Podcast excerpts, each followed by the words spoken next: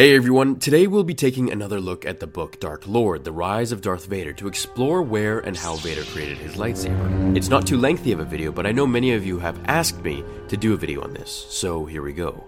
The scene I'm going to read from the book picks up just after the last two videos I made, which I'll have show up at the end of this video. But for those who haven't seen it, I'll briefly explain. Vader was sent back to the Jedi Temple to find a holocron for Sidious.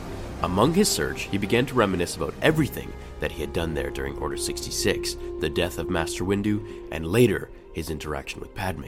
The scene takes place just after his heavy breathing slows to a normal pace as he decides to stop thinking about everything that went wrong. Let's begin. Extending his right arm, he took hold of the lightsaber and turned it about in his hand. Just three standard weeks old, assembled as Sidious had wished, in the shadow of the moonlit sized terror weapon he was having constructed. It had now tasted first blood. Sidious had provided the synth crystal responsible for the Crimson Blade, along with his own lightsaber to serve as a model. Vader, though, had no fondness for antiques, and while he could appreciate the handiwork that had gone into fashioning the inlaid, gently curved hilt of Sidious's lightsaber, he preferred a weapon with more ballast. Determined to please his master, he had tried to create something novel, but had ended up fashioning a black version of the lightsaber he had wielded for more than a decade, with a thick, rigid hand grip, high output diatium power cell, dual phase focusing crystal, and forward mounted adjustment knobs, down to the beveled emitter shroud. The hilt mimicked Anakin's, but there was a problem. His new hands were too large to duplicate the loose grip Anakin had favored. Right hand wrapped not on the grip, but around the crystal housing cylinder, close to the blade itself. Vader's hands required that the grip be thicker and longer, and the result was an inelegant weapon, verging on ungainly. Another cause of the injury to his left arm. The Sith grew past the use of lightsabers. Sidious had told him.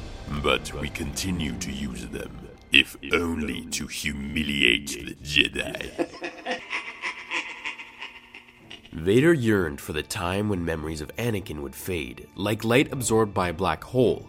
Until that happened, his life sustaining suit would be an ill fit, even if it was well suited to the darkness in his invulnerable heart. Now, on Anakin's lightsaber, there was a knob that adjusted the length of the saber blade. This is a feature he replicated on his new Sith saber as well. The lightsaber was equipped with a dual phase function, allowing the blade's length to be manually controlled and altered in combat. After his ascension to Sith Lord, Vader drew his lightsaber not just when facing Jedi, but also against other opponents, even those much weaker and feeble such as the slaughtering of the tribe of Sand People when he returned to Tatooine. This lightsaber would go on to kill Obi Wan aboard the Death Star, and then take the hand of Luke in Episode 5 on Bespin.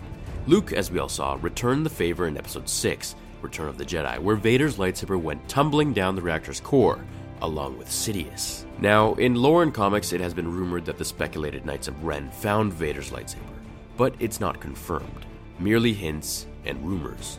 I personally would like to see Kylo retrieve his lightsaber in Episode 8, where he goes to Vader's castle and trains in the Sith temple underneath with Snoke.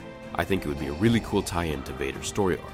Now, hopefully, Disney doesn't come up with something new for the story of Vader's lightsaber, but until they do, I'm calling this canon. I hope you guys enjoyed the 5 second sneak peek at Hulk vs. Vader, which will be released in early February. Let me know your thoughts on this video as well as that one coming up, and I'll see you all in tomorrow's episode of Star Wars Theory. Same time, same place. Thank you so much, my fellow Jedi and Sith, for watching. I appreciate every single one of you. And thank you all for the messages that you have been sending into the inbox and my email. I'm answering every single one. However, it's taking me a couple days to get through everybody. But don't worry, I'll get to you. I promise. Until then, everyone, remember The Force will be with you always. Fulfill your destiny.